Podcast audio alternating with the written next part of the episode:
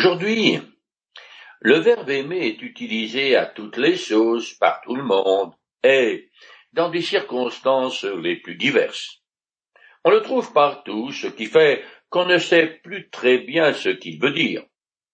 Aimer apparaît aussi dans les textes sacrés, mais là, on comprend sa signification. Dans le chapitre 4 du livre du Deutéronome, Moïse exhorte les Israélites à obéir à l'Éternel. Et il leur donne plusieurs bonnes raisons. La dernière qu'il citait, parce que l'Éternel a aimé tes ancêtres. C'est la première fois dans les Écritures que Dieu dit aimer quelqu'un. Jusqu'à là, il l'a prouvé par ses actions, mais sans jamais le dire. C'est par amour que l'Éternel a choisi Abraham et délivré les Hébreux de l'esclavage égyptien, et l'obéissance d'Israël à ses commandements est considérée comme une réponse à cet amour de Dieu pour lui. Pareillement, Jésus a dit à ses disciples, Si vous m'aimez, vous garderez mes commandements. C'est parce que Dieu a tant aimé le monde que Jésus est venu pour donner sa vie en rançon pour nous tous. Il s'est chargé de mes fautes, afin que j'en sois délivré et qu'ainsi j'échappe au jugement divin. Plus loin dans le livre du Deutéronome, le texte donne une cinquième raison pour laquelle l'obéissance à la loi est demandée. Israël appartient à Dieu. Je lis le passage. Vous êtes les enfants de l'Éternel votre Dieu. Vous ne vous ferez donc pas d'incision sur le corps, ni de tonsure sur le front de votre tête. Vous êtes en effet un peuple saint pour l'Éternel votre Dieu, et l'Éternel vous a choisi parmi tous les peuples répandus sur la surface de la terre, pour que vous lui apparteniez comme un peuple précieux. Vous ne mangerez rien d'abominable. Je continue maintenant à lire dans le chapitre 4 du Deutéronome. Seulement, veille attentivement sur toi-même, et garde-toi bien d'oublier les événements dont tu as été témoin, qu'ils restent gravés dans ta mémoire pour tous les jours de ta vie, et informe-en tes enfants et tes petits-enfants, afin qu'ils, le peuple, apprenne à me révérer tous les jours de sa vie sur la terre et qu'il l'enseigne à ses enfants. Ici, et plusieurs fois dans le livre, Moïse met l'accent sur l'importance du souvenir. Les actions de l'Éternel pour son peuple doivent être transmises de génération en génération. Les hauts de Dieu constituent la preuve de sa puissance et de sa fidélité envers son peuple. C'est ce qui constitue le fondement de la foi et de l'espérance d'Israël. Mais la promesse de l'Éternel étant conditionnée par leur obéissance à ses commandements, les parents israélites sont tenus de transmettre finalement la loi de Dieu à leurs enfants. Dans les peuples occidentaux, lorsqu'un système éducatif est en faillite, on cherche évidemment un bouc émissaire et les enseignants sont montrés du doigt. C'est de leur faute. Dans la réalité, le problème se situe généralement à la maison, où pour une raison ou pour une autre, la discipline est absente de la vie des enfants. Les familles en déconfiture, en particulier, sont une source de gosses à problème. Voilà pourquoi l'Éternel ordonne aux parents d'éduquer leur progéniture et de ne pas compter sur les prêtres de service ou l'instituteur. De plus, tous sont tenus de révérer l'Éternel, littéralement, de le craindre tous les jours de leur vie. Cette expression revient souvent. Il est tout aussi important pour le croyant de craindre Dieu et de l'aimer. Je continue un peu plus loin. L'Éternel vous a parlé du milieu du feu, vous avez entendu ces paroles, mais vous n'avez vu aucune forme. Il n'y avait qu'une voix. N'allez pas vous corrompre en vous fabriquant des idoles, des figures ou des représentations quelconques. N'allez pas lever les yeux vers le ciel et regarder le soleil, la lune, les étoiles et tous les astres du ciel pour vous laisser entraîner à vous prosterner devant eux et leur rendre un culte. L'Éternel, votre Dieu, a laissé cela à tous les peuples qui sont sous tous les cieux. Ici sont énumérées les deux formes principales d'idolâtrie qui consistent à diviniser des êtres terrestres comme c'était le cas en Égypte, ou des corps célestes, comme le soleil, la lune, les étoiles, ce qui se pratiquait en Perse, par exemple. En Palestine, des fouilles archéologiques ont mis à jour de nombreuses figurines en terre cuite de divinités païennes. Souvent, des déesses pourvues d'aptitudes sexuelles grossières et exagérées. Les rites débauchés des adeptes à Baal s'opposait totalement à la pureté morale exigée par le peuple de Moïse. Malheureusement, l'idolâtrie sera une tentation constante à laquelle Israël cédera souvent. Les Israélites ne doivent jamais fabriquer une représentation quelconque de la divinité. Même si nous savons que la seconde personne de la Trinité est devenue un homme, les Écritures sont muettes sur son apparence physique. Certains pensent qu'une image ou une statue les aide à adorer Dieu. Un commentateur biblique écossais d'une autre époque a dit Les hommes se font des représentations de Jésus quand ils n'ont plus sa présence dans leur cœur. Quand le Seigneur était sur la terre, il a précisé la nature de Dieu en déclarant Dieu est esprit, et il faut que ceux qui l'adorent l'adorent en esprit et en vérité. Tous les principes énoncés par Moïse sont des vérités fondamentales qui n'ont pas vieilli avec le temps. Je continue plus loin.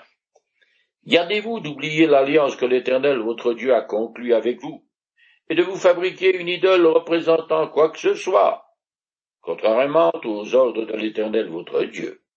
Car l'Éternel, votre Dieu, est comme un feu qui consume, un Dieu qui ne tolère aucun rival. Ainsi, lorsque vous aurez des enfants et des petits-enfants, et que vous aurez habité un certain temps dans le pays, si vous vous laissez aller à fabriquer des idoles représentant quoi que ce soit, si vous vous faites ainsi ce que l'Éternel votre Dieu juge mauvais, et que vous l'irritiez, je prends aujourd'hui à témoin contre vous le ciel et la terre, si vous faites cela, vous ne tarderez pas à disparaître du pays dont vous allez prendre possession après avoir traversé le Jourdain. Vous n'y subsisterez pas longtemps, car vous serez entièrement détruits. L'Éternel vous dispersera parmi les peuples, et vous serez réduits à un petit nombre au milieu des nations chez lesquelles l'Éternel vous forcera à aller. Je prends aujourd'hui à témoin contre vous le ciel et la terre est une menace solennelle. Comme si Dieu, qui les a créés, ils sont à son service, ils sont personnalisés et deviennent les témoins silencieux des comportements des hommes. L'Éternel, votre Dieu, est comme un feu qui consume. C'est une autre menace qui fait froid dans le dos. Le feu purifie des métaux précieux, mais il brûle aussi, ce qui est sans valeur ou corrompu. Ici, il symbolise la sainteté de Dieu et son juste jugement. Dieu se met en colère lorsque ses droits sont bafoués, en particulier quand son exigence d'exclusivité dans sa relation avec Israël est violée. Dieu détruit tout ce qui provoque son indignation. Il consume le mal et ceux qui s'y livrent avec obstination. Aujourd'hui encore, les Juifs sont sous le jugement de Dieu à cause de leur rébellion passée et présente contre l'Éternel. Ils témoignent au monde entier leur désobéissance du fait que, dans leur majorité, ils sont dispersés parmi les nations. Je sais bien qu'il existe un État d'Israël, mais sa situation est précaire, et ce n'est pas dit que les Juifs ne seront pas à nouveau chassés de leur héritage ancestral. Je continue un peu plus loin. Alors, Vous chercherez l'Éternel votre Dieu, et vous le trouverez, si vous vous tournez vers lui de tout votre cœur et de tout votre être. Dans votre détresse, lorsque tous ces malheurs auront fondu sur vous, dans la suite des temps, vous reviendrez à l'Éternel votre Dieu, et vous lui obéirez, car l'Éternel votre Dieu est un Dieu compatissant. Il ne vous abandonnera pas, ni ne vous détruira. Il n'oubliera pas l'alliance qu'il a conclue par serment avec vos ancêtres. Le cœur est le siège de la volonté et des émotions, tandis que l'âme est le moi, la personnalité. Comme je le dis de temps en temps, avec Dieu, il y a toujours de l'espoir. Alors que l'homme perverse et entêté rencontre un feu dévorant, il devient le Dieu plein de grâce et de miséricorde pour le pécheur contrit. Dans la suite des temps est une expression un peu technique qui fait référence au temps de la fin, quand l'Antéchrist régnera sur terre. C'est à ce moment-là qu'Israël, en tant que nation, se tournera vers l'Éternel et en particulier reconnaîtra en Jésus le Messie. Malgré toute leur rébellion, les Hébreux n'ont pas été rayés de la carte des nations à cause de l'amour de Dieu pour eux, de sa miséricorde et des promesses formelles qu'il a faites à leurs ancêtres. Je passe sous silence les villes de refuge qui ont déjà fait l'objet d'une étude approfondie dans le livre des nombres, et je finis le chapitre. Un peuple a-t-il entendu comme toi la voix de Dieu parlant au milieu du feu, sans perdre la vie? Et quel Dieu a jamais entrepris d'aller se chercher un peuple du milieu d'un autre peuple? À force d'épreuves, de signes miraculeux, de prodiges par des combats, et en intervenant avec puissance, en semant la terreur, comme tout ce que l'Éternel votre Dieu a fait pour vous en Égypte, et dont tu as été témoin, toi, il t'a fait voir tout cela pour que tu saches que l'Éternel seul est Dieu, et qu'il n'y en a pas d'autre. Parce qu'il a aimé tes ancêtres, et parce qu'il a choisi leurs descendants après eux. Il t'a fait lui-même sortir d'Égypte en déployant une grande puissance. Les Israélites ont vu les œuvres de Dieu et entendu sa parole. C'est ainsi que l'Éternel leur a révélé qui il était et ce qu'il désirait d'eux. Il veut, entre autres, que son peuple se souvienne de tout ce qu'il a fait pour lui depuis sa sortie d'Égypte. Cette première référence à l'amour que Dieu porte à son peuple constitue un thème central du livre. L'action libératrice de l'Éternel en faveur d'Israël a pour origine son amour pour leurs ancêtres, à commencer par Abraham, ainsi que le choix qu'il a fait d'Israël sans que ce peuple n'y soit pour quoi que ce soit. Cet amour appelle en retour l'adoration d'Israël pour son peuple. Ainsi se termine le premier des cinq discours de Moïse du Deutéronome. C'est en fait un long prologue historique qui rappelle les événements qui se sont produits depuis la conclusion de l'alliance de la loi promulguée sur le mont Sinaï. Deux moments importants sont souligné par Moïse. La révolte de la première génération qui a refusé de conquérir la terre promise, suivie du châtiment du peuple qui dura trente-huit ans, le temps que tous ceux âgés de vingt ans et plus meurent dans le désert. Deuxièmement, la conquête des territoires à l'est du Jourdain et la destruction complète de deux rois araméens et de leur peuple. Puis Moïse exhorte la nouvelle génération à demeurer attachée à l'Éternel, le seul vrai Dieu, et à obéir à ses commandements. Nous arrivons maintenant au chapitre 5, où débute le second discours de Moïse. C'est une répétition du décalogue, c'est-à-dire des dix commandements et des lois générales promulguées sur le mont Sinaï ainsi que de certains événements du passé. La première génération a été punie pour sa révolte, et leurs os se blanchissent sous le soleil du désert. Les jeunes loups ont besoin d'entendre de leurs deux oreilles ce que l'Éternel exige d'eux. Je commence à lire ce chapitre. Moïse convoqua tout Israël et leur dit, Écoute, Israël, les ordonnances et les lois que je vous communique aujourd'hui de vive voix. Apprenez-les, obéissez-y et appliquez-les. Cette formule très solennelle, écoute Israël, fait ressortir l'importance toute particulière de ce que Moïse va dire au peuple. Il donne un excellent conseil. On obéit à la parole de Dieu en commençant par l'écouter.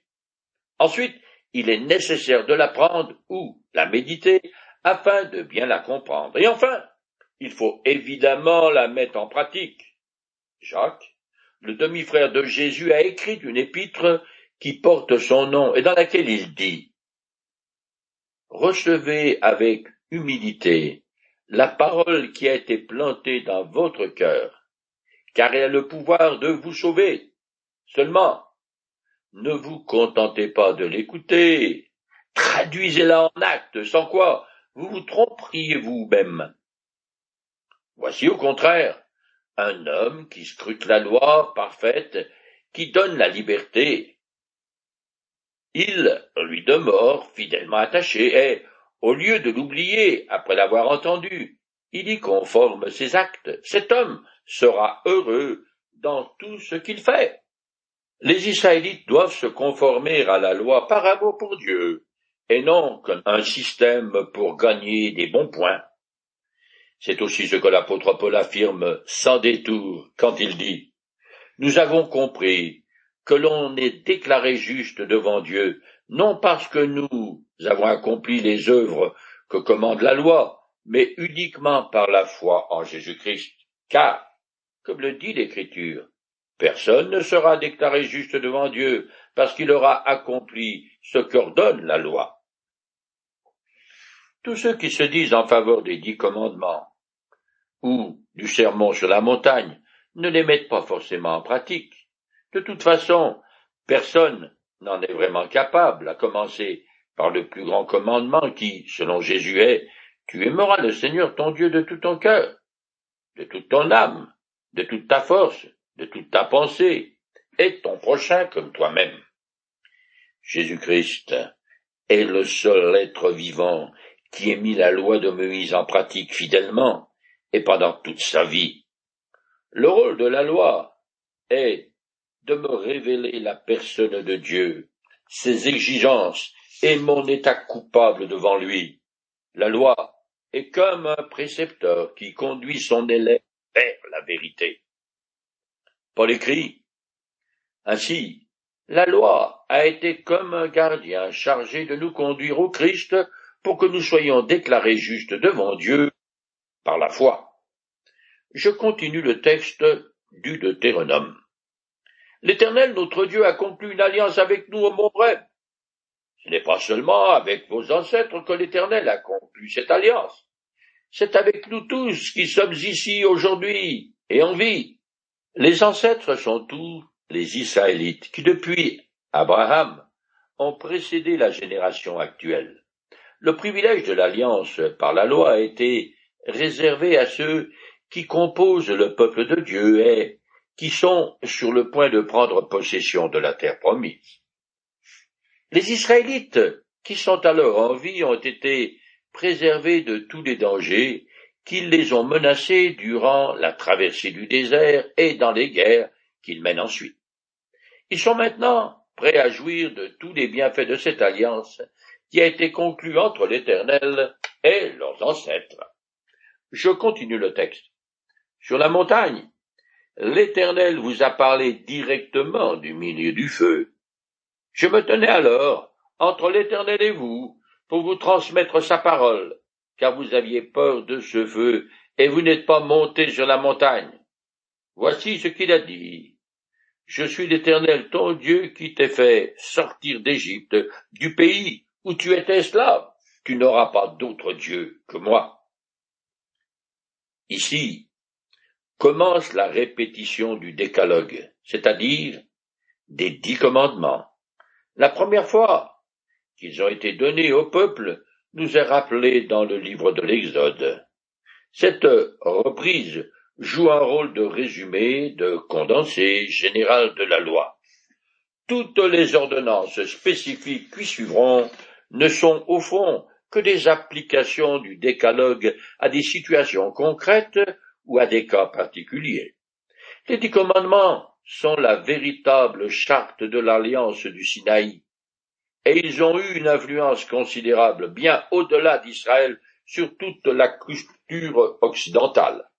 Même si on s'en détache de plus en plus, ils ont marqué les mémoires. L'énoncé du décalogue, comme d'ailleurs de tout le reste des discours de Moïse, revêt la forme littéraire de l'exhortation. En effet, ce n'est plus Dieu en personne qui commande, comme dans les paroles rapportées dans le livre de l'Exode, mais c'est Moïse qui rappelle les commandements divins. Cela ressort expressément dans la formule répétée, comme l'Éternel ton Dieu te l'a commandé. Moïse ne change rien sur le fond de la loi divine elle-même, mais il insiste, selon ce qu'il juge à propos, sur certains points propres à concerner la nouvelle génération. L'énoncé du décalogue commence par Je suis l'Éternel ton Dieu. Cette déclaration de la puissance éternelle qui contrôle la destinée humaine place le Créateur dans une relation de suzeraineté avec le peuple élu. Ensuite, sont spécifiées les exigences du Seigneur. Le premier commandement est dirigé contre l'idolâtrie, l'adoration des faux dieux. Il faut en effet savoir que l'athéisme est une idée relativement récente et que la tendance naturelle et dégénérée de l'homme l'oriente vers le polythéisme. Lorsque l'humanité rebelle a construit la tour de Babel, c'était pour le but de braver l'Éternel en offrant sur son sommet des sacrifices au soleil et à tous les astres des cieux. Après le déluge, ce sont d'abord des créatures terrestres qui devinrent l'objet de leur adoration. La plupart des gens prétendent ne pas adorer d'idoles. En réalité, tout ce qui mange mon temps et mon argent de manière déraisonnable, ce qui occupe mon esprit et mon cœur en premier lieu, est une idole. Ce peut être le sport, le plaisir, la télé, les voyages, une personne, le travail, en fait, n'importe quoi. Je continue le texte. Tu ne te feras pas d'idole représentant quoi que ce soit de ce qui se trouve en haut dans le ciel, en bas sur la terre, ou dans les eaux plus bas que la terre. Tu ne te prosterneras pas devant de telles idoles, et tu ne leur rendras pas de culte. Car moi l'Éternel, ton Dieu, je suis un Dieu qui ne tolère aucun rival. Je punis les fils pour la faute de leur père, jusqu'à la troisième et même la quatrième génération de ceux qui m'haïssent. Mais j'agis avec amour jusqu'à la millième génération envers ceux qui m'aiment et qui obéissent à mes commandements. Le deuxième commandement est très détaillé. L'Éternel ne doit pas être représenté par une image, car il est esprit, et doit être adoré comme tel. L'homme le connaît par la manière dont il s'est révélé, d'abord par sa parole, et ensuite par Jésus-Christ, puis c'est en tapant du poing sur la table, pour ainsi dire, que Dieu affirme ses droits dans sa relation avec son peuple. Le mot hébreu Z, traduit par amour, est lié au concept d'alliance et de fidélité. Il s'agit donc d'un amour inaltérable, fondé sur un pacte. Je continue. Tu n'utiliseras pas le nom de l'Éternel, ton Dieu, pour tromper, car l'Éternel ne laisse pas impuni celui qui utilise son nom pour tromper. Il s'agit d'une affirmation par serment où quelqu'un jure au nom de Dieu dans le but de tromper son prochain.